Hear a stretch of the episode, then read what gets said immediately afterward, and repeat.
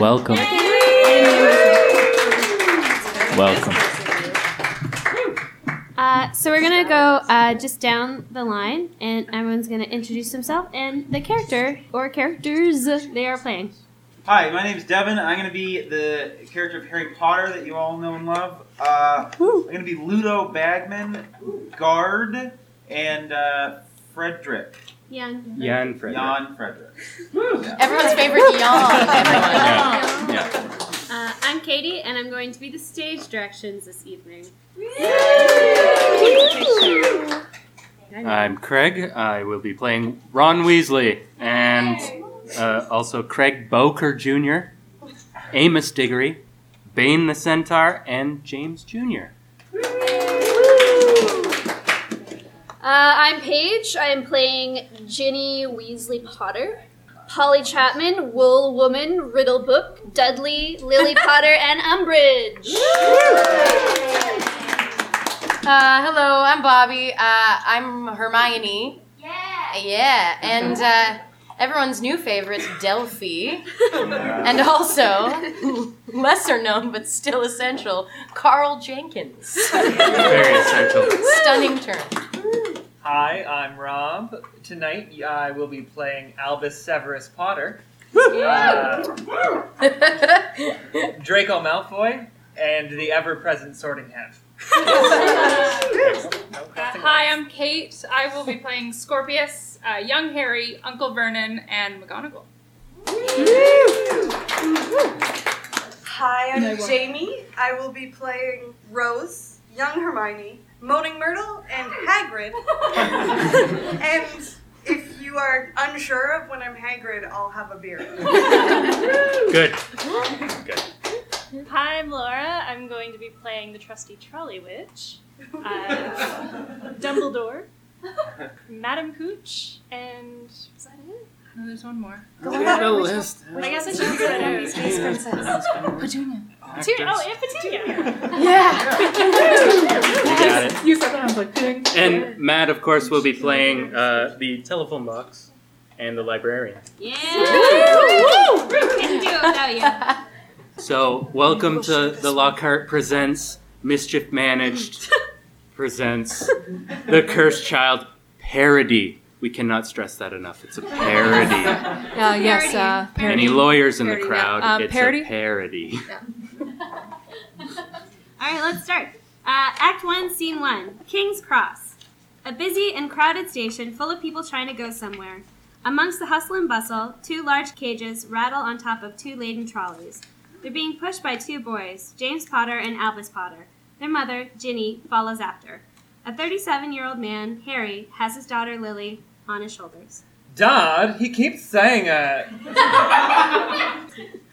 James, give it a rest. I only said he might be in Slytherin. And he might so. Fine. You'll write to me, won't you? Every day, if you want us to. No, not every day. James says most people only get letters from home about once a month. I mean, I don't want to. We wrote to your brother three times a week last year. What? James? Albus looks accusingly at James. Yes, you may not want to believe everything he tells you about Hogwarts. He likes to laugh, your brother. Can we go now, please? Albus looks at his dad and then his mom. All you have to do is walk straight at the wall between platforms 9 and 10. I'm so excited! Don't stop and don't be scared, or you'll crash into it. That's very important. Uh, best to do it at a run if you're nervous. I'm ready. Harry and Lily put their hands on Albus's trolley. Ginny joins James's trolley. Together, the family run hard into the barrier. Crash. Act 1, Scene 2, Platform 9 and 3 quarters, which is covered in thick white steam pouring from the Hogwarts Express, which is also busy, but instead with, of people in sharp suits going about their day, it's now wizards and witches in robes, mostly trying to work out how to say goodbye to their beloved progeny. This is it.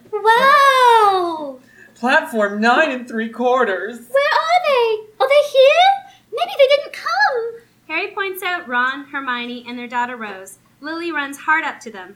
Uncle Ron! Uncle Ron! Ron turns towards them as, as Lily goes barreling up to him. He picks her up in his arms. If it isn't my favorite Potter. Have you got my trick? Are you aware of Weasley Wizard Wheezes certified nose stealing breath? Mum, Tad's doing that lame thing again. You say lame, he says glorious. I say somewhere in between. Hang on, let me just munch this air. And now it's just a simple matter of, excuse me if I smell a bit like garlic. He breathes on her face, Lily giggles. you smell like porridge! Bing, bang, boing, young lady, get ready to not be able to smell at all. He lifts her nose off. Where's my nose? Ta-da! His hand is empty. It's a lame trick. Everyone enjoys its lameness. You are silly. Everyone's staring at us again. Because of me, I'm extremely famous. My nose experiments are legendary. There's certainly something. Packed all right then? What did? Hermione didn't believe I could pass a muggle driving test, did you? She thought I'd have to confound the examiner. I thought nothing of the kind. I have complete faith in you. And I have complete faith he did confront the examiner. Oi! Dad, Albus pulls on Harry's robes. Harry looks down. do you think? What if I am? What if I am put in Slytherin? And what would be wrong with that? Slytherin is the house of the snake, of dark magic. It's not a house of brave wizards. Albus Severus, you were named after two headmasters of Hogwarts. One of them was a Slytherin, and he was probably the bravest man I ever knew. But just say, If it matters to you, the sorting hat will take your feelings into account. really? It did for me. This is something he's never said before. It resonates around his head a moment. Hogwarts will be the making of you, Albus. I promise you, there is nothing to be frightened of there. Apart from Thestrals, watch out for Thestrals. I thought they were invisible. Uh, listen to your professors, don't listen to James, and remember, remember to enjoy yourself. Now, if you don't want this train to leave without you, you should leap on. I'm going to chase the train out. Lily, come straight back. Rose, remember to send Neville our love. Mum, I can't give up Professor Love. Rose exits for the train, and then Albus turns and hugs Ginny and Harry for one last time before following after her. Okay then. Bye. He climbs on board. Hermione, Ginny, Ron, and Harry stand watching the train as whistles blow up and down the platform. They're going to be okay, right? Hogwarts is a big place. Big, wonderful, full of food. I'd give anything to be going back. Strange. Al being worried he'll be sorted into Slytherin. That's nothing. Rose is worried whether she'll break the Quidditch scoring record in her first or second year, and how early she can take her owls. I have no idea where she gets her ambition from. And how would you feel, Harry, if Al. if he is. You know, Jin, we always thought there was a chance you could be sorted into Slytherin. What? Honestly, Fred and George ran a book. Can we go? People are looking, you know. Hmm? People always look when you three are together and apart. People always look at you. Before exit, Ginny stops Harry. Oh, Harry! He'll be alright, won't he? Of course he will. Act 1, Scene 3 The Hogwarts Express. Albus and Rose walk along the carriage of the train. The trolley witch approaches, pushing her trolley. Anything off the trolley, dears? Pumpkin pasty? Chocolate frog? Cauldron cake? Al, we need to concentrate Concentrate on what? on who we choose to be friends with. My mum and dad met your dad on their first Hogwarts Express, you know. So we need to choose who we're gonna be friends with for life? That's quite scary. On the contrary, it's exciting. I'm a Granger Weasley. You're a Potter. Everyone will want to be friends with us. We've got the pick of anyone we want. So so how do we decide which compartment to go in? We rate them all, and then we make a decision. Albus opens a door to look in on a lonely blonde kid, Scorpius, in an otherwise empty compartment. Albus smiles. Scorpius smiles back. Hi. Is this compartment free? Uh, It's free. It's just me. Oh great. So we might just uh, come in for a bit. Uh if that's okay. That's okay. Hi. Albus, Al, I'm my name is Albus. Hi, Scorpius. I, I mean, I'm, I'm, I'm Scorpius. You're Albus. I'm, I'm Scorpius. I, you must be. Rose's face grows colder by the minute. Rose. Hi, Rose. Would you like some of my fizzing Wisbies? I've just had breakfast, thanks. Uh, I've also got some Choco Chalk, Pepper Imps, and some Jelly Slugs. Mom's idea. she says, oh, sweets, they always help you make friends. Oh, oh, s- stupid idea, probably. Uh, I'll have some. Mum doesn't let me have sweets. Uh, Which one sh- would you start with? Rose hits Albus out of sight of Scorpius. Uh, easy. I've always regarded the pepper imp as the king of the uh, confectionery bag. They're peppermint sweets that make you smoke at the ears. Oh, brilliant. Then that's what I'll. Uh, Rose hits him again. Rose, will you please stop hitting me? I'm not hitting you! You are hitting me and it hurts! Scorpius's face falls. She's hitting you because of me. What? Listen, I I know who you are, so it's probably only fair you know who I am. What do you mean you know who I am? You're you're Albus Potter. She's Rose Granger Weasley, and I'm Scorpius Malfoy. My parents are Astoria and Draco Malfoy. Our parents, we didn't get along. That's putting it mildly. Your mum and dad are Death Eaters. Dad was, but Mum wasn't. Rose looks away, and Scorpius knows why she does. I know what the rumor is, and it's a lie. Albus looks from an uncomfortable Rose to a desperate Scorpius. What? What's the rumor?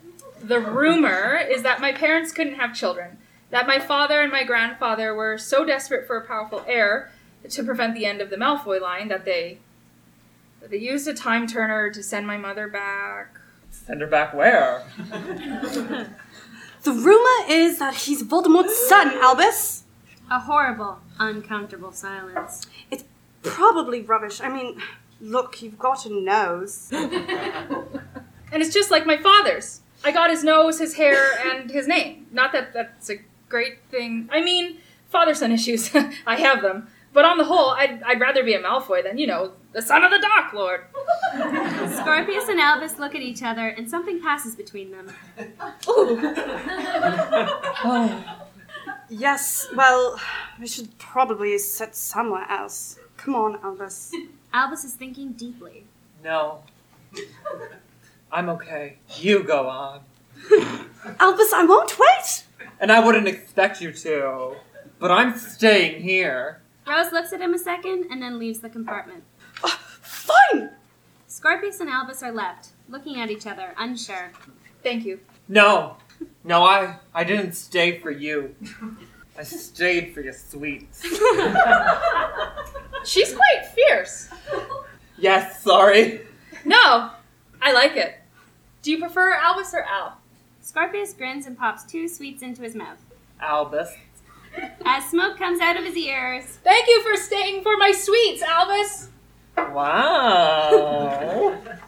Act 1, Scene 4 Transition Scene. And now we enter another world of time change. And this scene is all about magic. The changes are rapid as we leap between worlds. There are no individual scenes, but fragments, shards that show the constant progression of time. Initially, we're inside Hogwarts in the Great Hall, and everyone is dancing around Albus. Albus Potter. A Potter in our year. He's got his hair. He's got hair just like him. And he's my cousin, Rose Granger Weasley. Nice to meet you. The sorting hat walks through the students, who spring into their houses. It becomes quickly apparent that he's approaching Rose, who is tense as she awaits her fate. I've done this job for centuries. On every student's head I've sat. Of thoughts I take inventories, for I'm the famous sorting hat. I've sorted high, I've sorted low. I've done the job through thick and thin. So put me on and you will know which house you should be in. Rose Granger Weasley. He puts his hat on Rose's head. Gryffindor! It's cheering for the Gryffindor! Ah, thank Dumbledore. Scorpius runs to take Rose's place under the sorting hat's glare. Scorpius He Malfoy! puts his hat on Scorpius's head. Slytherin! Scorpius was expecting this. He nods and half smiles, is cheering from the Slytherins as he joins them. Albus Potter! He puts his hat on Albus's head, and this time he seems to take a longer time, as if he's almost confused. Um, um, Slytherin? There's silence, a perfect, profound silence, one that sits low, twists a bit, and has damage within it. Slytherin. Whoa! A Potter! And Slytherin! Albus looks out, unsure. Scorpius smiles, delighted, as he shouts across at him. You can stand next to me. Right, yes. I suppose his hair isn't that similar. Albus! But this is wrong, Albus! That's not how it's supposed to be! And suddenly, a flying lesson is happening with Madam Hooch. Where? What are you waiting for? Everyone stand by a broomstick. Come on, hurry up. The kids all hurry into position beside their brooms. Stick out your hands, out over your broom, and say "Oh." up. Ah! Rose and Yan's brooms sail into their hands. Yes! Come on now, I've no time for shirkers. Say up, up like you mean it. Ah! Ah! The brooms sail up, including Scorpius's. Only Albus is left with his broom on the floor. Yes! Up! Up! Up! His broom doesn't move, not even a millimeter. He stares at it with disbelieving desperation. There's giggling from the rest of the class. And Marlin's beard, how humiliating. He really isn't like his father at all, is he? Albus Potter, the Slytherin squib. Okay, children, time to fly. and, su- and suddenly Harry appears from nowhere beside Albus as steam expands all over the stage. We're back on platform nine and three quarters, and time has ticked on mercilessly. Albus is now a year older, as is Harry, but less noticeably. I'm just asking you, Dad, if you'll you'll just stand a little away from me. Uh, second years don't like to be seen with their dads, is that it? No, it's just you're you, and I'm me, and It's just people looking, okay? Uh, People look. And they're looking at me, not you. An overattentive wizard proffers something for Harry to sign. He signs it. and Harry Potter and his disappointing son, What does that mean? and Harry Potter and his Slytherin son. James rushes past them, carrying his bag. Slithering, slithering, stop with your dithering. Time to get onto the train. Unnecessary, James. See you at Christmas, Dad. Al. My name is Albus, not Al. Okay. Are, are the other kids being unkind? Is that it? I mean, uh, maybe if you tried making a few more friends. Without Hermione and Ron, I wouldn't have survived Hogwarts. I wouldn't have survived at all. But I don't need a Ron and a Hermione. I've I've got a friend, Scorpius, and I know you don't like him, but he's all I need. Look, as long as you're happy, that's all that matters to me. Yeah, okay. You didn't need to bring me to the station, Dad. Albus picks up his case and makes hard away. But I wanted to be here. But Albus is gone. Draco Malfoy, his robes perfect, his blonde ponytail precisely placed, emerges from within the crowd to sit beside Harry. I need a favor. Draco. These rumors about my son's parentage, they don't seem to be going away. The other Hogwarts students tease Scorpius about it relentlessly. If the ministry could release a statement reaffirming that all time turners were destroyed in the battle of the Department of Mysteries, Draco, just let it blow over. They'll they'll soon move on. My son is suffering, and Storia hasn't been well recently, so so he needs all the support he can get. Look, if you answer the gossip, you feed the gossip. Okay, th- there have been rumors Voldemort had a child for years. Scorpius is not the first to be accused. The ministry, for your sake as well as ours, needs to steer well clear. Draco frowns, annoyed, as the stage clears and Rose and Albus stand ready with their cases. As soon as the train leaves, you don't have to talk to me. I know. We just need to keep the pretense up in front of the grown ups. Scorpius runs on with big hopes and an even bigger case. Hi, Rose. Bye, Albus. She's melting. And suddenly, we're in the Great Hall, and Professor McGonagall is standing at the front with a big smile on her face. And I'm pleased to announce Gryffindor's newest member of the Quidditch team, our, uh, your superb new chaser, Rose Granger Weasley. The hall erupts into cheers! Scorpius claps alongside them. Are you clapping for her too? We hate Quidditch. And she's playing for another house. She's your cousin, Albus. Do you think she'd clap for me? I think she's brilliant. The students circle Albus again as suddenly a potions class begins. Albus Potter and irrelevance. Even portraits turn the other way when he comes up the stairs. Albus hunches over a potion. And now we add, is it horn of bicorn? Leave him and Voldemort's child to it. That's what I say. With just a little salamander blood. The potion explodes loudly. Uh, okay, what's the counter ingredient? Well, what do we what do we need to change? Everything. And with that, time moves ever onwards. Albus's eyes become darker. His face grows more sallow. He's still an attractive boy, but he's trying not to admit it. And suddenly, he's back on the platform nine and three quarters with his dad, who is still trying to persuade his son and himself that everything is okay, both of age in another year. Third year. Big year. uh, here's your permission form for Hogsmeade. I hate Hogsmeade. How can you hate a place you haven't actually visited yet? Because I know it'll be full of Hogwarts students. Albus screws out the paper. Just give it a go. Come on. Th- This is your chance to to go nuts in Honeydukes without your mom knowing.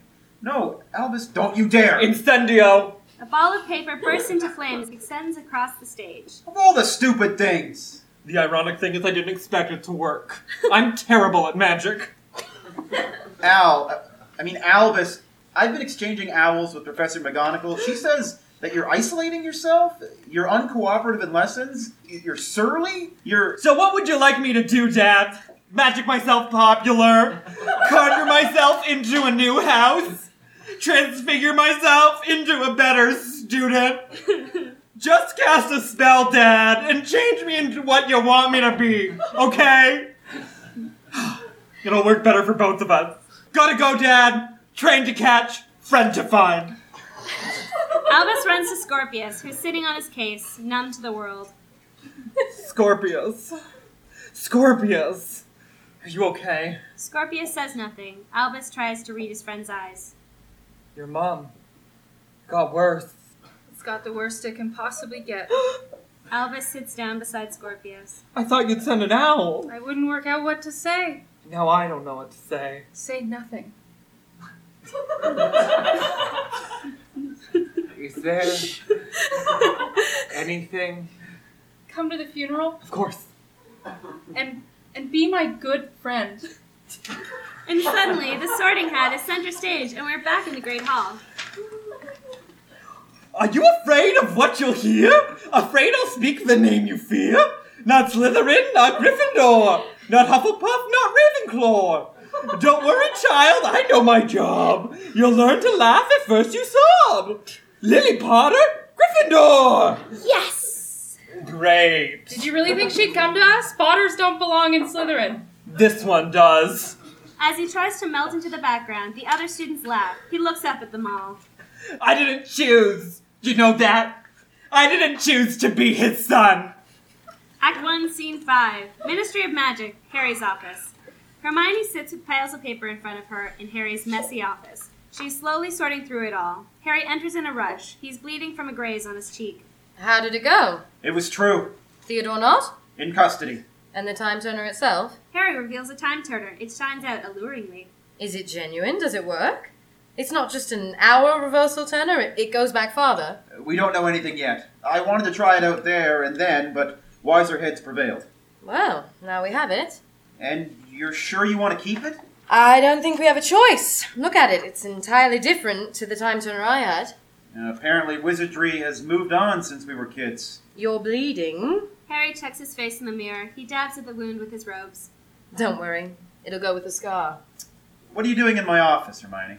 I was anxious to hear about Theodore Knott, and, uh, mm, well, you know, actually, I just thought I'd check whether you'd uh, kept your promise and were on top of your paperwork. Ah, well, it turns out I'm not. No, you're not. Harry, how can you get any work done in this chaos? Harry waves his wand, and the papers and books transform into neat piles. Harry smiles. No longer chaotic. But still ignored. You know, there's some interesting stuff in here. There are mountain trolls hiding grap horns through Hungary. There are giants with winged tattoos on their backs walking through the Greek seas, and werewolves have gone entirely underground. Great, let's get out there. I'll, I'll get the team together. Harry, I get it. Paperwork's boring. It's not for you. You don't enjoy it. Paperwork's well, boring. it's not boring for you. Okay. I'm busy enough with my own. These are people and beasts that fought alongside Voldemort in the Great Wizarding Wars. Remember that? Happened? Hmm? Yes. They, these are allies of darkness. This, combined with what we have just unearthed at Theodore Knott's, could mean something. But if the head of magical law enforcement isn't reading his files. But I don't need to read it. I'm out there hearing about it. Theodore not. I- It was me who heard the rumors about the time turner, and me who acted upon it. I mean, you don't really need to tell me off. Hermione looks at Harry. This is tricky. Do you fancy a toffee? Don't tell Ron. Yeah, You're changing the subject. I truly am. Toffee? Can't. We're off sugar at the moment. You know, you can get addicted to that stuff. What can I say? My parents were dentists. I was bound to rebel at some point. Forty is leaving a bit late, I grant you, but you've just done a brilliant thing. You're certainly not being told off. I just need you to look at your paperwork every now and again, that's all. Consider this a gentle mm, nudge from the Minister for Magic. Harry hears the implication in her emphasis. He nods. How's Ginny? How's Albus? It seems I'm as good as fatherhood as I am at paperwork. yeah, how's Rose? How's Hugo? You know, Ron says he thinks I see more of my secretary Ethel than of him. Do you think there's a point where we made a choice? Parent of the year or ministry official of the year? Hmm. Go on. Go home to your family, Harry. The Hogwarts Express is about to depart for another year.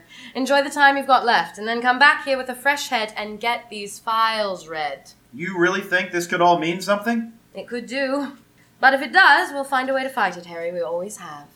She smiles once more, pops a toffee in her mouth, and leaves the office. Harry is left alone. He packs his bag, he walks out of the office and down a corridor, the weight of the world upon his shoulders. He walks, tired, into a telephone box. He dials 62442. Farewell, Harry Potter.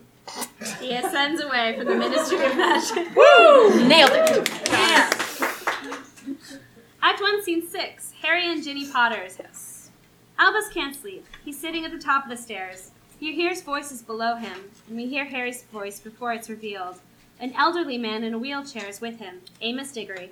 Amos, I understand. I I really do, but look, I, I'm only just home, and I, I need I've tried to make appointments at the ministry. Uh-huh. They say, ah, Mr. Diggory, we have an appointment for you. Let's see. In two months. I wait very patiently. Yes, and, and, and coming to my house in the middle of the night when my kids are just getting ready for their new year at school, it's, it's not right. Two! Two months pass. I receive an owl. Mr. Diggory, I'm a- awfully sorry, but Mr. Potter has been called away on urgent business. We're going to have to shift things around a little, and you're available for an appointment in, let's see, two months' time. And then it repeats again, and again, and again, and again. You're shutting me out. Of course I'm not. It's just, I'm afraid that, uh, you know, as the head of the Department of Magical Law Enforcement, I'm responsible. There's plenty you're responsible for. Sorry? My son, Cedric. Do you remember Cedric? Don't you? Yes, I remember your son. Uh, his loss. Voldemort wanted you, not my son. You told me yourself. The words were kill the spare. The spare! My son, my beautiful son, was a spare. Mr. Diggory, as you know, I sympathize with your efforts to memorialize Cedric, but. A memorial? I'm not interested in a memorial, not anymore. I am an old man, an old dying man, and I'm here to ask you, beg you, to help me get him back. Harry looks up, astonished. Get him back? Amos, that's not possible. The ministry has a time turner, does it not? The time turners were all destroyed. The reason I'm here with such urgency is I've just heard rumors, strong rumors, that the ministry seized an illegal time turner from Theodore Knott and has kept it for investigation.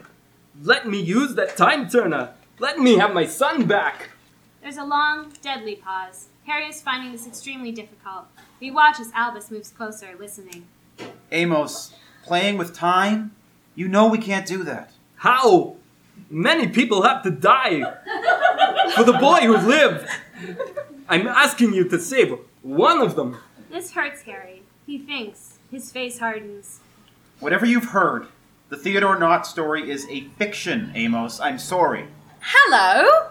Albus jumps a mile as Delphi, a 20 something, determined looking woman, is revealed, looking through the stairs at him. Oh, sorry, didn't mean to startle. I used to be a big stare listener myself. sitting there waiting for someone to say something the tiniest bit interesting. Who are you? Because this is sort of my house.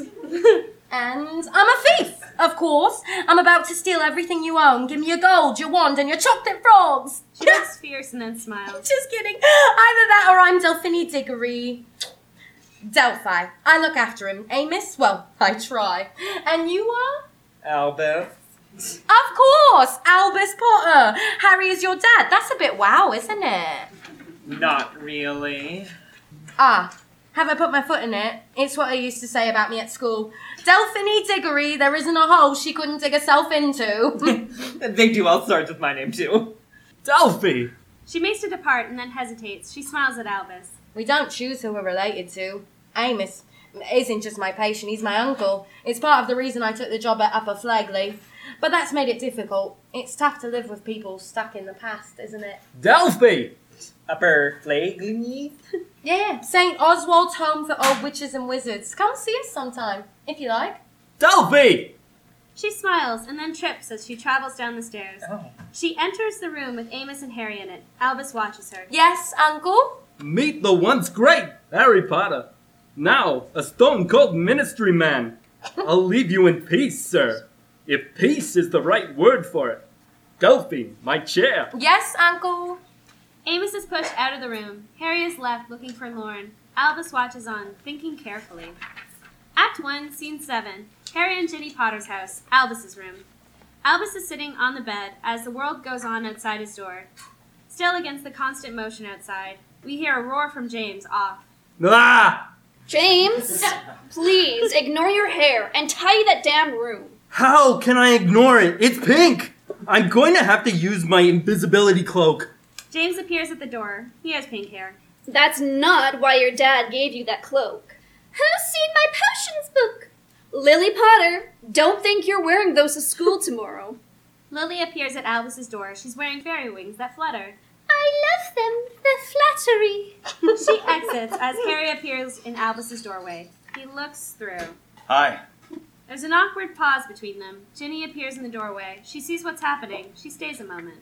Just delivering a pre Hogwarts gift. Uh, a gift, actually. Uh, uh, Ron has sent this. Okay. A love potion. Okay. Yeah, I, I- I think it's a joke about, uh, well, I don't know what. yeah, uh, uh, Lily got uh, farting gnomes. Um, James got a comb that's uh, made his hair turn a shade of pink. Ron, well, uh, you know, Ron's Ron, you know. Harry puts down Albus's love potion on his bed. also, th- th- this is from me. He reveals a small blanket. Ginny looks at it. She sees Harry is trying, and then she softly walks away. An old blanket. Yeah, well, I, I thought a lot about what to give you this year. Uh, James, well, James has been going on ab- about the invisibility cloak since time itself, and Lily, I, I knew she'd love wings, but you, I mean, you're 14 years old now, Albus, and I, I wanted to give you something which, which meant something. This is the last thing I had from my mum. It's the only thing. I was given to the Dursleys, wrapped in it. I thought it had gone forever, and then when your great Aunt Petunia died, hidden amongst her possessions, surprisingly, Dudley found this, and he kindly sent it on to me, and ever since then, well, anytime I've wanted luck, I've found it and just, you know, tried to hold it, and I wondered if, if you. What? Wanted to hold it too? Okay, done. Let's hope it brings luck, because I certainly need some. He touches the blanket. But you should keep it. I think, believe that, that Petunia wanted me to have it. I mean, that, that, that's why she kept it. And now I want you to have it from me. I, I didn't really know my mother, but I, I think she'd have wanted you to have it too. And maybe I could come find you and it on Hallows Eve. You know, it, I, I'd like to be with it on the night they died, and, and, and that could be good for the two of us.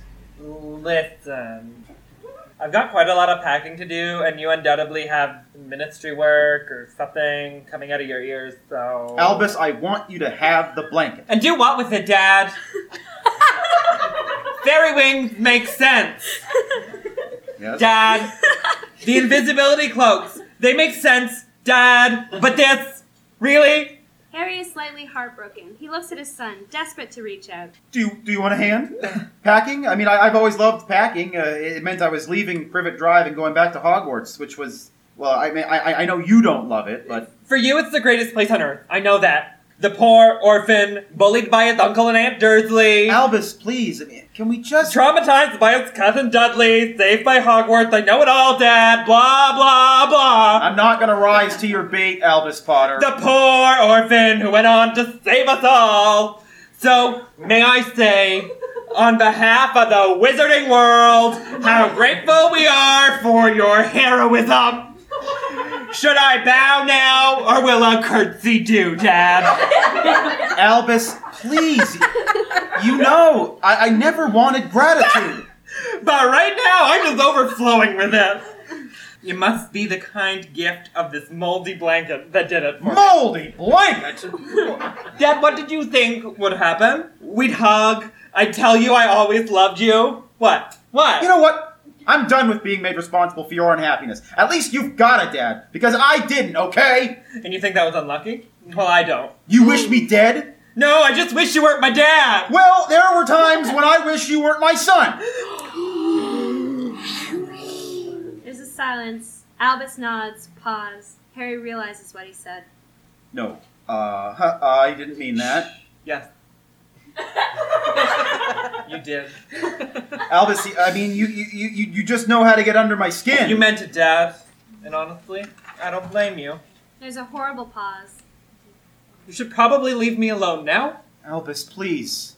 Albus picks up the blanket and throws it. It collides with Ron's love potion, which spills all over the blanket and the bed, producing a small puff of smoke.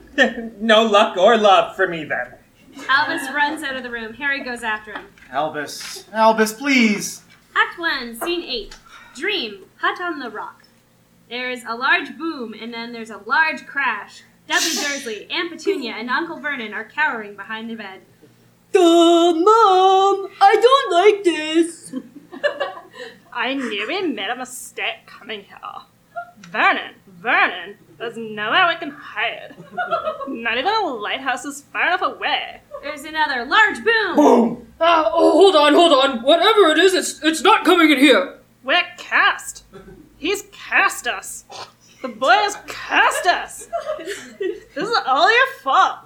Get back in your hole. Young Harry flinches away as Uncle Vernon holds out his rifle. No, whoever's there, I, I should warn you, I'm armed. There's a massive smash. Smash! And the door falls off its hinges. Hagrid stands in the middle of the doorway. He looks at them all. Couldn't make a cup of tea, could you?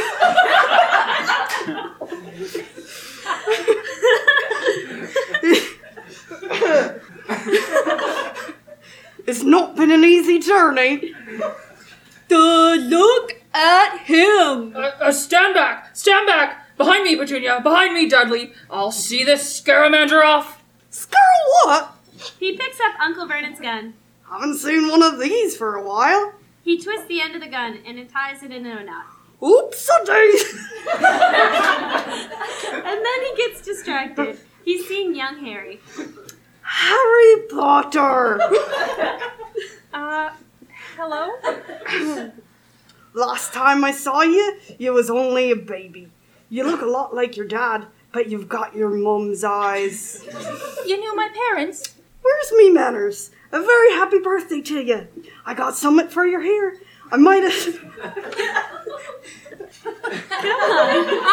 would you like a cup of tea? I, I, I might have sat on it at some point, but it'll taste all right. From inside his coat, he pulls a slightly squashed chocolate cake with Happy Birthday, Harry written on it in green icing. Who are you? True, I haven't introduced myself. Rubius Hagrid, keeper of keys and grounds at Hogwarts. What about that tea then, eh? I'm not saying no to somewhat stronger if you got it. Hog where? Hogwarts. You'll know all about Hogwarts, of course. Uh, no, sorry. Sorry, it's them I should be sorry. I knew you. I knew you weren't getting your letters, but I never thought you wouldn't know even about Hogwarts for crying out loud. Did, did you ne- never wonder where your parents learned it all? Learned what? Hagrid turns menacingly towards Uncle Vernon. Do you mean to tell me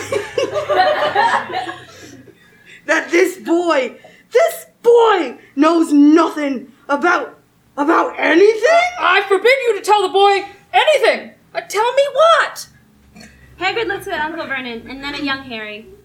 Harry, you're a wizard. You changed everything. You're the most famous wizard in the whole world.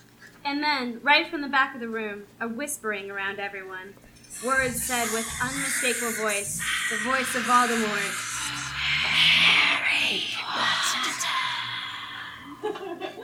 Act 1, Scene 9. Harry and Ginny Potter's house, bedroom. Harry wakes suddenly, breathing deeply in the night. He waits a moment, calming himself, and then feels an intense pain in his forehead, in his scar, around him. Dark magic moves. Harry! Uh, it- it's fine. Go back to sleep. Lumos. The room is filled with light from her wand. Harry looks at her. A nightmare? Yes. About what? Uh, the Dursleys. I mean, well, well, it started there, and then it became something else. A pause. Ginny looks at him, trying to work out where he is. Do you want a sleeping draught? No, I'll, I'll be fine. Uh, go back to sleep. You don't seem fine. Harry says nothing. It can't have been easy with Amos Diggory. The anger I can cope with. I mean, but the fact he's, that he's right is harder. Amos lost his son because of me. That doesn't seem particularly fair on yourself. And there's nothing I can say. I mean, nothing I can say to anyone. Unless it's the wrong thing, of course. Ginny knows what, or rather, who, he's referring to. So that's what's upsetting you? The night before Hogwarts, it's never a good night if you don't want to go. Giving out the blanket. It was a nice try. It went pretty badly wrong from there. I said some things, Ginny. I heard. And you're still talking to me? Because I know that when the time is right, you'll say sorry. That you didn't mean it. That what you said concealed other things. You can be honest with him, Harry. That's all he needs. I just wish she was more like James or Lily.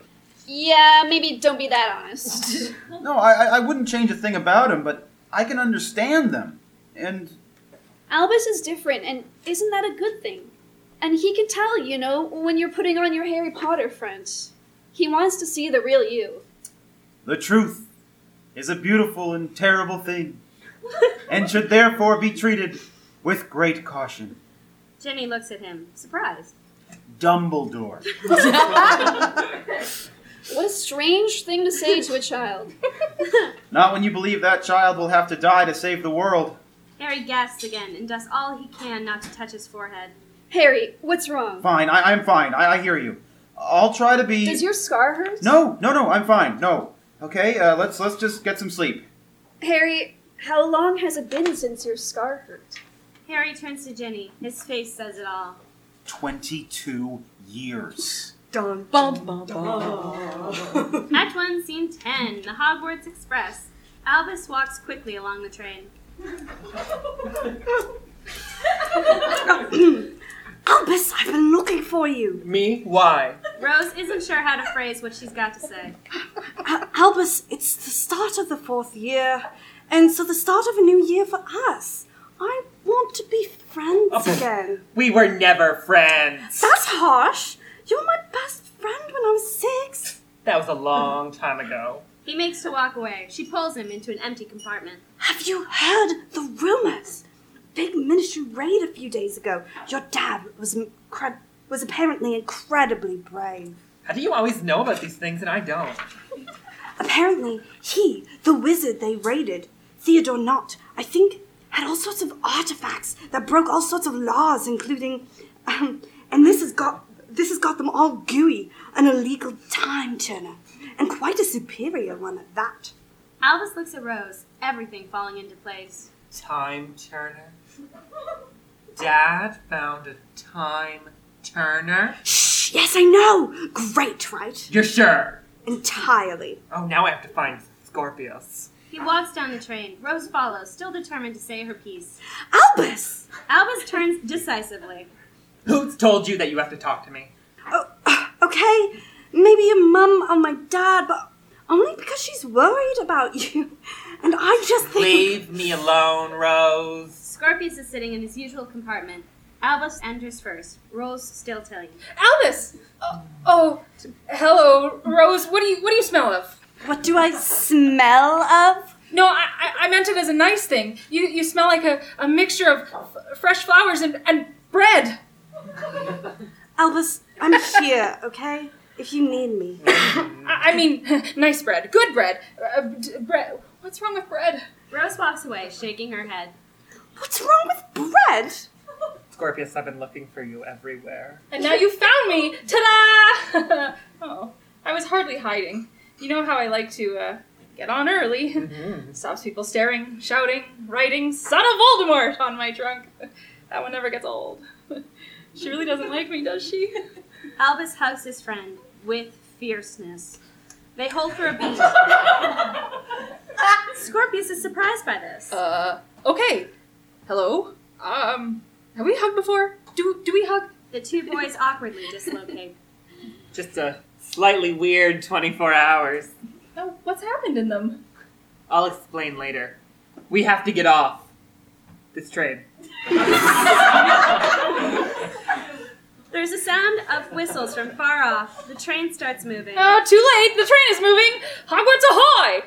then we have to get off a moving train. Anything for the trolley, Diz? Albus opens a window and makes to climb out. Uh, it's um, a moving magical train. Pumpkin pasty, cauldron cake. Albus Severus Potter, get that strange look out of your eye. First question. What do you know about the Tri Wizard Tournament? Oh, a quiz! Hmm. Oh, I love quizzes. Three schools pick three champions to complete and three tasks for one cup. What's that got to do with anything, though? You really are an enormous geek. You know Uh, that. Yeah. uh-huh. Second question.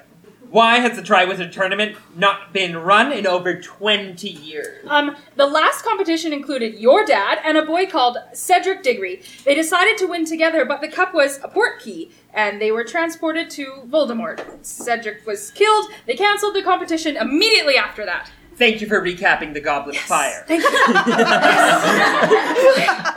Third question. Okay, I'm ready. Did Cedric need to be killed? Easy question, easy answer. No. The words Voldemort said were kill the spare.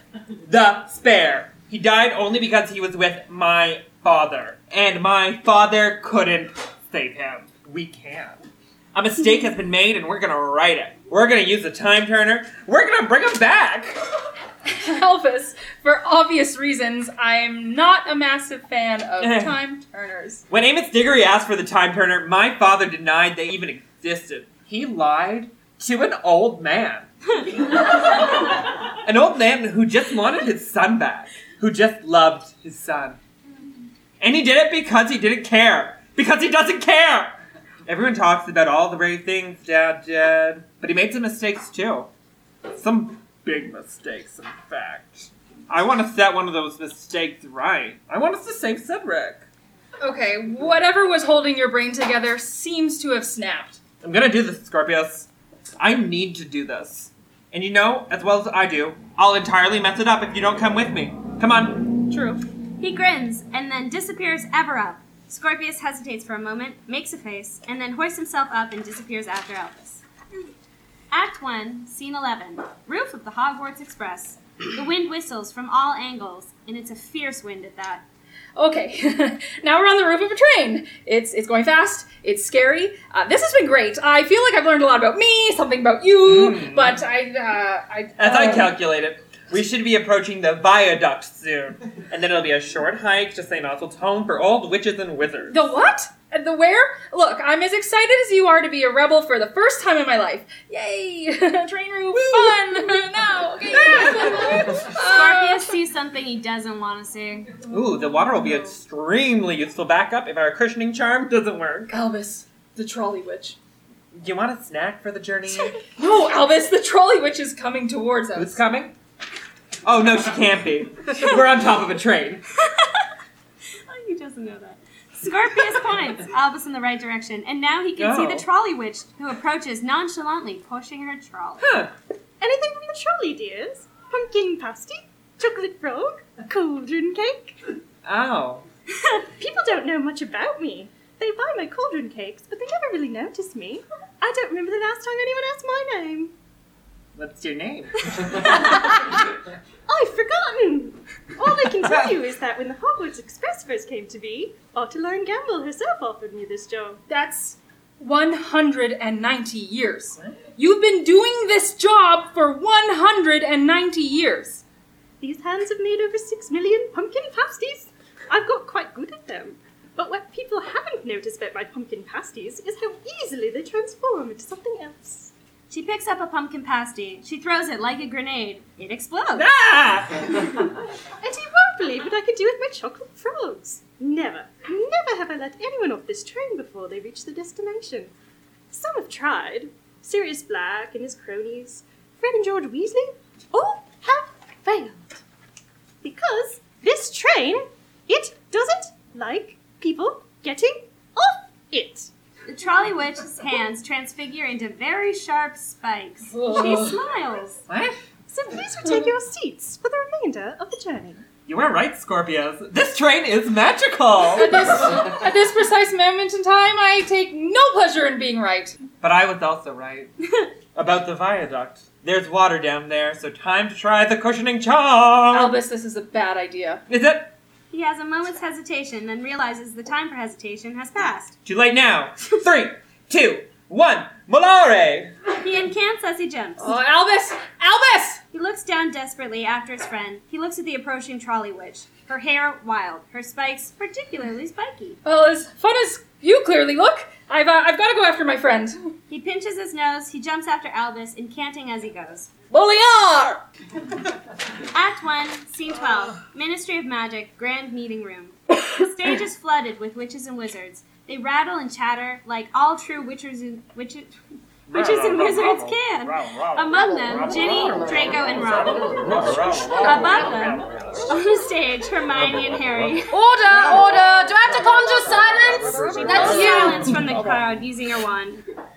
Good. Uh, welcome to this extraordinary general meeting. I'm so pleased so many of you could make it. The wizarding world has been living in peace now for many years. It's 22 years since we defeated Voldemort at the Battle of Hogwarts, and I'm delighted to say there is a new generation being brought up having known only the slightest conflict. Until now. Harry? Thank you. Voldemort's allies have been showing movement for a few months now. We've followed trolls making their way across Europe, giants starting to cross the seas, and the werewolves, well, I'm distressed to say we've lost sight of them for weeks now. We don't know where they're going or who's encouraged them to move, but we are aware they are moving, and we are concerned what it might mean. So we're asking if anyone has seen anything, felt anything, if you could raise a wand, we will hear everyone speak. Professor McGonagall, thank you. It did look like the portion store has been interfered with when we returned from summer break, but not a huge amount of ingredients were missing. Some boom slime skin and lacewing flies. Nothing on the restricted register. We put it down to Peeves. Thank you, Professor. We shall investigate. Nobody else? Hmm? No? No one? Great. Fine. And gravest of all, and this hasn't been the case since Voldemort, Harry's scar is hurting. It's national news, everyone. Harry's scar is hurting again. I'm so happy we called a general meeting of Right? all of Yes. the wizards to discuss Harry's scar. Hurting again. That's an important footnote there. Voldemort is dead. Voldemort is gone. Yes, Draco, Voldemort is dead, but these things all lead us to think that there is a possibility that Voldemort, or some trace of Voldemort, might be back. This gets a reaction. Now, this this is difficult, but we have to ask it to rule it out. Those of you with a dark mark, have you felt anything? Even a twinge? Back to being prejudiced against those with a dark mark, are we, Potter? No, Draco. Harry is simply trying. You know what this is about. Harry just wants his face back in the newspapers again. We've heard the rumors of Voldemort coming back from the Daily Prophet once a year, every year. None of those rumors came from me. Really? Doesn't your wife edit the Daily Prophet? Jenny steps towards him, outraged. The sports pages. Draco. Harry brought this matter to the attention of the ministry, and I, as Minister for Magic, have. A vote you only won because you're his friend. Ron is held back by Ginny as he charges at Draco. Oi! Do you want spat in the mouth? Face it. His celebrity impacts upon you all. And how better to get everyone whispering the Potter name again than with, My scar is hurting! My scar is hurting! And do you know what this all means? That the gossip mongers once again have an opportunity to defame my son with these ridiculous rumors about his parentage. Draco, no one is saying this has anything to do with Scorpion. Well, I, for one, think this meeting is a sham, and I'm leaving. He walks out. Others start to disperse after him. No, that, no, that's not the way. Come back. We need a strategy. Act 1, Scene 13. St. Oswald's home for old witches and wizards. This is chaos. This is magic. This is St. Oswald's home for old witches and wizards, and it is as wonderful as you might hope. Walker frames are conjured into life, knitting wool is enchanted into chaos, and male nurses are made to dance the tango. These are people relieved of the burden of having to do magic for a reason. Instead, these witches and wizards do magic for fun, and fun they have. Albus and Scorpius enter, looking around themselves, amused, and let's face it, slightly scared. Um, excuse me. Sorry. Excuse me. excuse me. Excuse um, me. excuse me. Okay, so this place is wild. Excuse me? We're looking for Amos Diggory. There is suddenly total silence. Everything is instantly still and slightly depressed. And what would you boys want with that miserable old sod? Delphi appears with a smile. Albus? Albus, you came! How wonderful! Come and say hello to Amos! Act 1, Scene 14. St. Oswald's home for old witches and wizards, Amos's room. Amos looks at Scorpius and Albus, irritated. Delphi watches the three of them. So,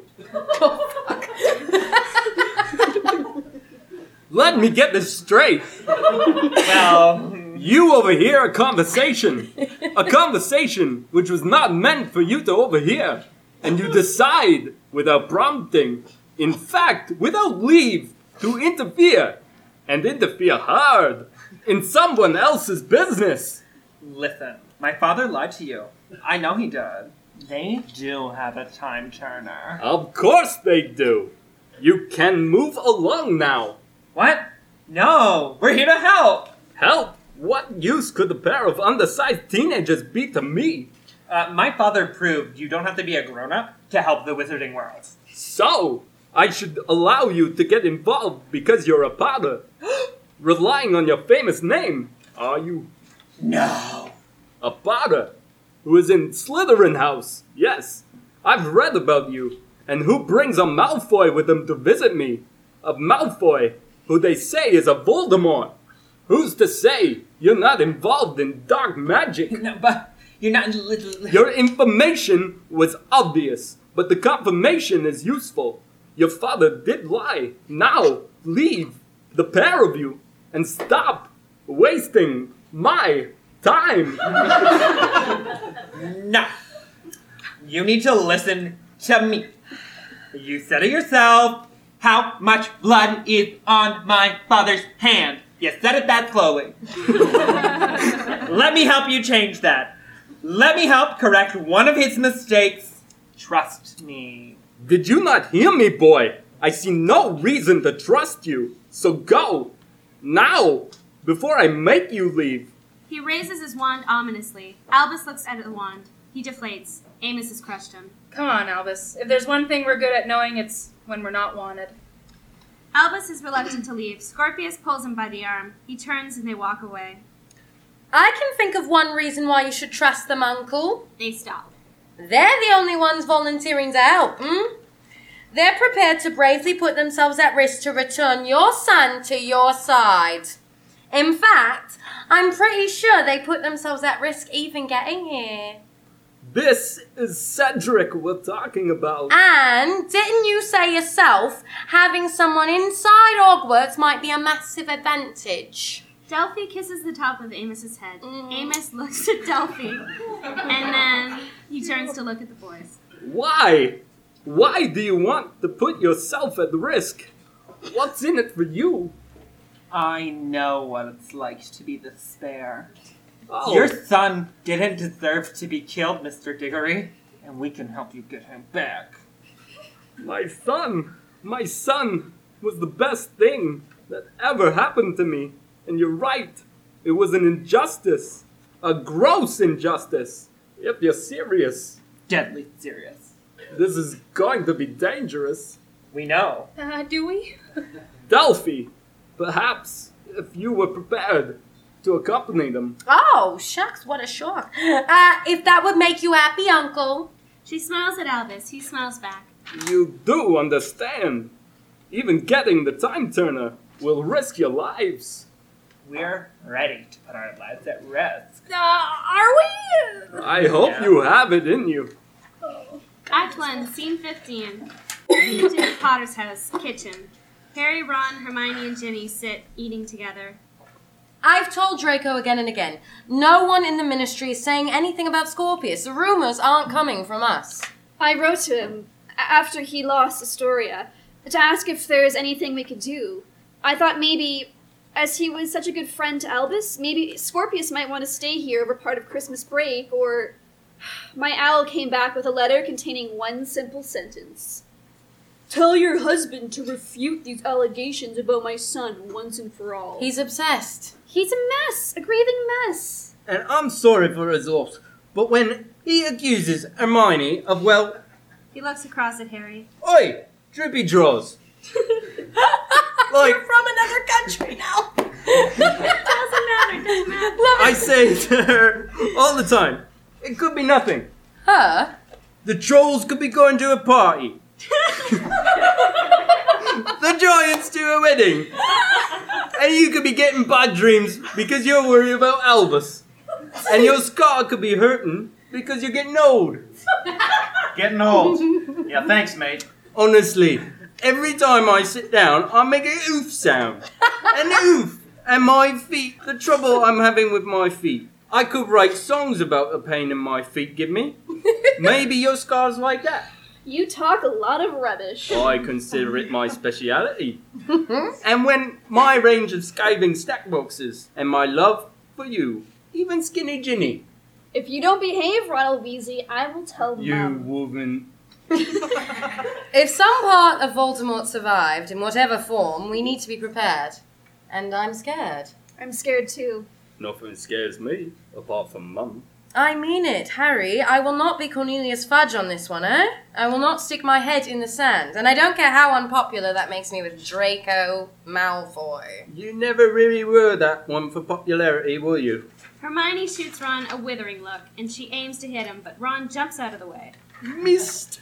Ginny hits Ron. Ron winces. Ah! Ugh, hit a very solid hit. Suddenly, an owl is in the room. It swoops in low and drops a letter on Harry's plate. Bit late for an owl, isn't it? Harry opens the letter, surprised. It's from Pro- Professor McGonagall. What does it say? Harry's face drops. Ginny, it's Albus. Albus and Scorpius, they never made it to school. They're missing.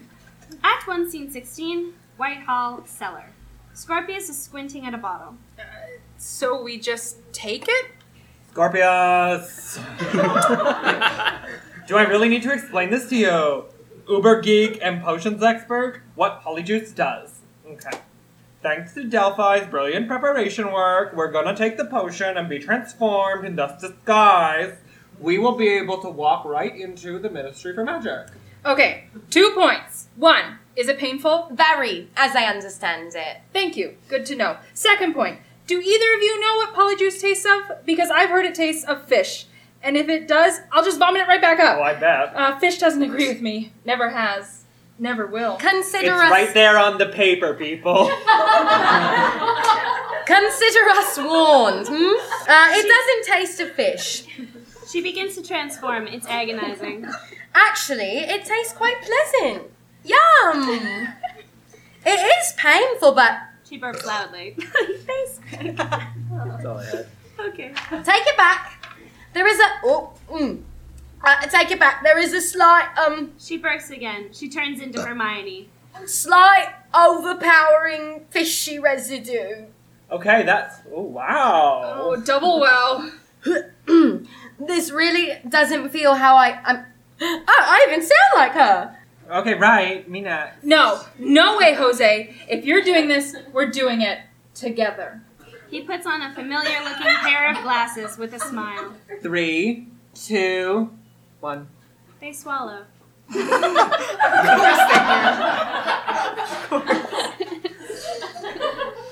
No, that's good. He's racked with pain. Oh, that's less good. They both start to transform and it's agonizing. Albus turns into Ron, Scorpius into Harry. The two look at each other. There's a silence. This is gonna be slightly weird, isn't it? Uh, go to your room. Uh, go straight to your room. You've been an incredibly awfully and bad son. Ooh, Scorpius! well, it was your idea. I be him and you be Ron. I just want to have a little fun before I. Mm-hmm. He burps loudly. Oh, that's utterly horrible. You know, he hides it well, but Uncle Ron's got a bit of a gut growing. We should go, don't you think? They enter a telephone box. They dial 62442. Welcome, Harry Potter. Welcome, Hermione Granger. Welcome, Ron Weasley. They smile as the telephone box disappears. Yes! Act 1, Scene 17 The Ministry of Magic, Meeting Room. Harry, Hermione, Ginny, and Draco pace around a small room. Have we searched thoroughly beside the tracks? Yeah, my department have searched once and are searching again. And the trolley witch is not able to tell us anything useful? The trolley witch is furious. She keeps talking about letting down Otterline Gamble. She prides herself on her Hogwarts delivery record. Hmm? Have there been any instances of magic reported by the muggles? None so far. I've made the Muggle Prime Minister aware, and he's filing what is known as a misper. No.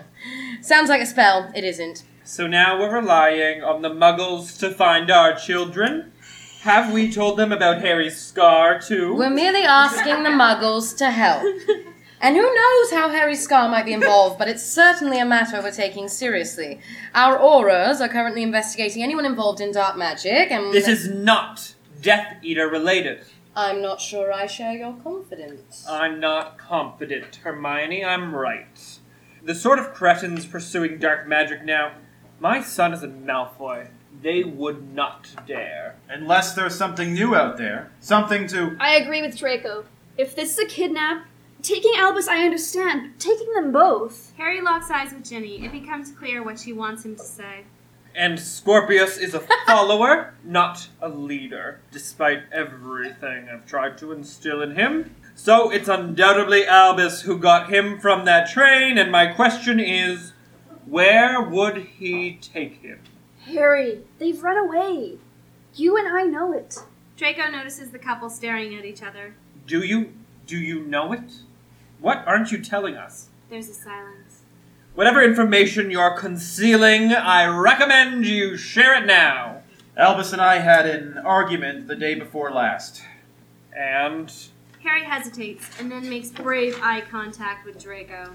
And I told him that there were times when I wished he weren't my son. There's another silence, a profoundly powerful one, and then Draco takes a dangerous step towards Harry. If anything happens to Scorpius, Ginny steps in between Draco and Harry. Don't throw around threats, Draco. Please don't do that. my son is missing! So is mine! He meets her look. There's real emotion in this room. if you need gold, everything the Malfoys have, he is my sole heir, he is my only family. The ministry has plenty in reserve, thank you, Draco. Draco makes to leave. He stops. He looks at Harry. I don't care what you did or who you saved. You are a constant curse on my family, Harry Potter. Act 1, Scene 18 Ministry of Magic Corridor. And, and you're sure it's in there? A guard walks past. Scorpius as Harry and Delphi as Hermione try to affect performances. Uh, yes, Minister. I, I definitely think this is a matter for the Ministry to ponder at length. Mm, yes, ponder. Mm. Minister? Let, let's ponder it together. Uh, Hmm. He walks on. They let out a sigh of relief. It was my uncle's idea to use the veritaserum. We slipped it into a visiting ministry official's drink. He told us that the time turner has been kept and even told us where. The office of the Minister for Magic herself. She indicates a door. Suddenly, they hear a voice. From off. Uh, Harry, we should talk about. There's no- nothing to talk about. Oh no! Hermione and Dad! Panic is instant and infectious. Okay, hiding places. Uh, uh, there's no hiding places. Uh, anyone know any invisibility charms? Do we go in her office? She'll be coming to her office! There's nowhere else! She tries the door. She tries it again. Uh, if you don't talk to me or Ginny about it. Stand back! Alohomora! He aims his wand at the door. The door swings open. He grins, delighted. Albus, block her. It has to be you. from off. What is there to say? Me? Why? Well, it can't be either of us, can it? We are them. Uh, what you said was obviously wrong, but there are more factors at play here than. that- But I can't. I can't. There's a small kerfuffle, and then Yeah, Albus as fuck. Ron ends up standing outside the door as Hermione and Harry enter from off. Hermione, I'm grateful for your concern, but there's no need. Ron, Surprise! what are you doing here? Does a man need an excuse to see his wife? He kisses Hermione firmly. Mm. Uh, I should go. Harry, uh, my point is, whatever Draco says, the things you said to Albus, I don't think it'll do any of us any good for you to dwell on it. Hmm? Oh, you're talking about how Harry said sometimes he wishes I. No! Albus weren't his son. Ron! Better out than in, that's what I always say. Right. Uh, We all say stuff we don't mean. He knows that. but what if sometimes we say stuff we do mean? What then? Ron, now's not the time, honestly. Of course it isn't. Bye bye, darling! Albus's Ron watches her go, ho- hopeful she'll walk past her office and away. But of course, she doesn't. He runs to block her before she enters through her door. He blocks her once, and then he blocks her again, swinging his hips to do so. Why are you blocking the entrance to my office? Hmm? I'm not blocking anything.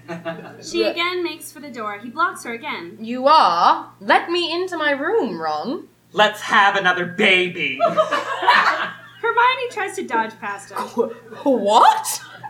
or if not another baby, a holiday. I want a, I want a baby or a holiday, and I'm going to insist on it.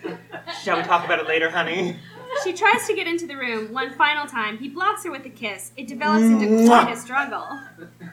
Maybe with a drink in the leaky cauldron. Love you. If there is another stink pellet in there, then Merlin won't help you. Fine. We're due to update the muggles anyway. hmm? She exits. Harry exits with her. It's just been there the whole time. Albus's Ron turns towards the door. She re-enters this time alone.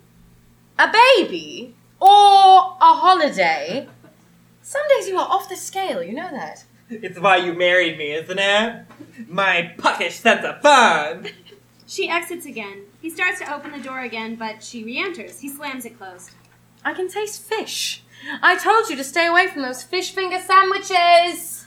Right, you are. She exits. He checks she's gone, and the relief floods out of him as he Oh. opens the door.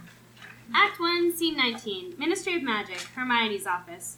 Scorpius as Harry and Delphi as Hermione are waiting on the other side of Hermione's office as Albus as Ron enters.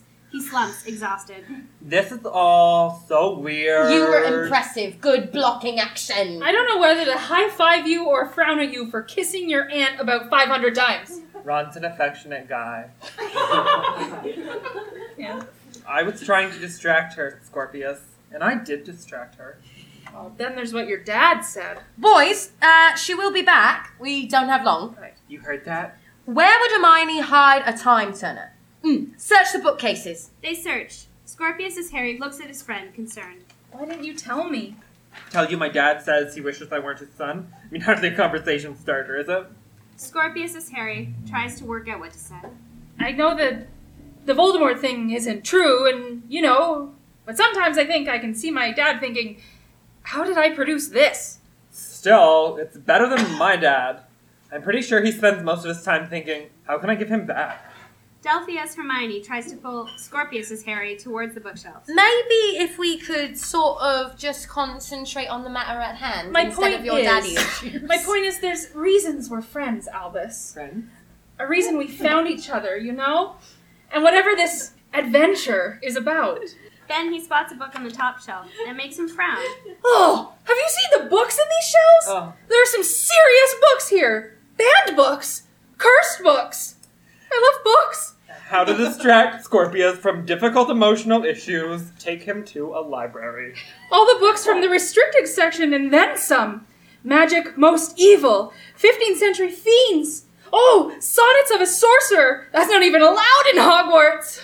Shadows and spirits. Ooh, the Nightshade Guide to Necromancy. They are quite something, aren't they? Ooh, the, the true history of the Opal Fire. Ooh, the Imperius curse and how to abuse it. Oh, and looky here. Whoa. My Eyes and How to See Past Them by Sybil Trelawney. A book on divination. Hermione Granger hates divination. This is fascinating. This is a find. He pulls the book from the shelf and it falls open and speaks. The first is the fourth, a disappointing mark. You'll find it in parked, but not in park. Uh, okay, a book that talks. Bit weird. The second is the less fair of those that walk on two legs. Grubby, hairy, a disease of the egg. And the third is both a mountain to climb and a route to take. It's a riddle. It's giving us a riddle. A turn in the city, a glide through a lake. What have you done? I uh, I opened a book, something which has, in all my years on this planet, uh, never particularly been a dangerous activity. The books reach out and grab Albus. He only just eludes their grasp. What is that? She's weaponized it. She's weaponized her library. This is where the time turner will be. it's convenient. Solve the riddle and we'll find it. The first is the fourth. You'll find it in park, not in park. And duh, duh. The book starts to try to swallow Delphius Hermione. Okay, uh, the second is a disease of the egg, the less fair of those who walk on two legs. Men! Dementors! We need to find a book on Dementors! Albus! The bookcase pulls her in. Delphi, what's going on? Concentrate, Albus. Do what she said. Find a book on Dementors and, and be very careful. Uh, here. Dominate. Ooh, dominating Dementor. The true history of Azkaban. The book flies open and swings dangerously at Scorpius's Harry, who has to dodge out of the way. Uh-huh. He falls hard against a bookcase, which attempts to consume him. I was born in a cage, but smashed it with rage. The gout inside me riddled me free of that which would stop me to be. Voldemort. Delphi plunges through the books, back as herself. Work faster! She's pulled back in, screaming. Delphi, Delphi. He tries to grab her hand, but she's gone. She's become herself again. Did you notice? No, because I was more worried about her being eaten by a bookcase. Jesus, find something, just anything on him. He finds a book. The heir of Slytherin. Do you think? He pulls the book from the shelf. It pulls back. Yeah. Albus's Ron is consumed by the book. Damn! Albus! Albus! But Albus's Ron is gone. Okay, not that. Uh, Voldemort. Think, think, Scorpius. Voldemort. scans uh, the Voldemort. shelves. Uh, Marvolo the truth. This must be. He pulls it open. Again, it swings away, revealing a splintering light and a deeper voice than previously heard. I am the creature you have not seen. I am you. I am me. The echo unforeseen. Sometimes in front, sometimes behind. A constant companion, for we are entwined. Albus emerges from the book Bah. as himself again. Albus! He tries to grab him. No, just think. Albus is violently pulled back into the bookcase. But I, I, I can't! An invisible echo. Uh, What is that? The only thing I'm good at thinking, and then when I need to think, I, I can't think, and then. The books oh. pull him inside. He's powerless. This is terrifying. There's silence. And then a bang! Bang. And a shower of books are released from the bookcase, and Scorpius reemerges, smashing the books aside. No! You don't! I'm Sybil Trelawney! No! he looks around, sunk but full of energy. This is all wrong! Albus! Can you hear me? All of this friggin' time turner! Think, Scorpius, think! The books try to grab him. Okay, a constant companion. Uh, sometimes behind, sometimes in front. Oh, hang on, I've missed it. A shadow. You're a shadow! Shadows and spirits. It must be. He climbs up the bookcase, which is horrifying as it rises up against it, grabbing at him with every step. He pulls the book from the shelf. It comes out, and the noise and chaos suddenly stop. Is that.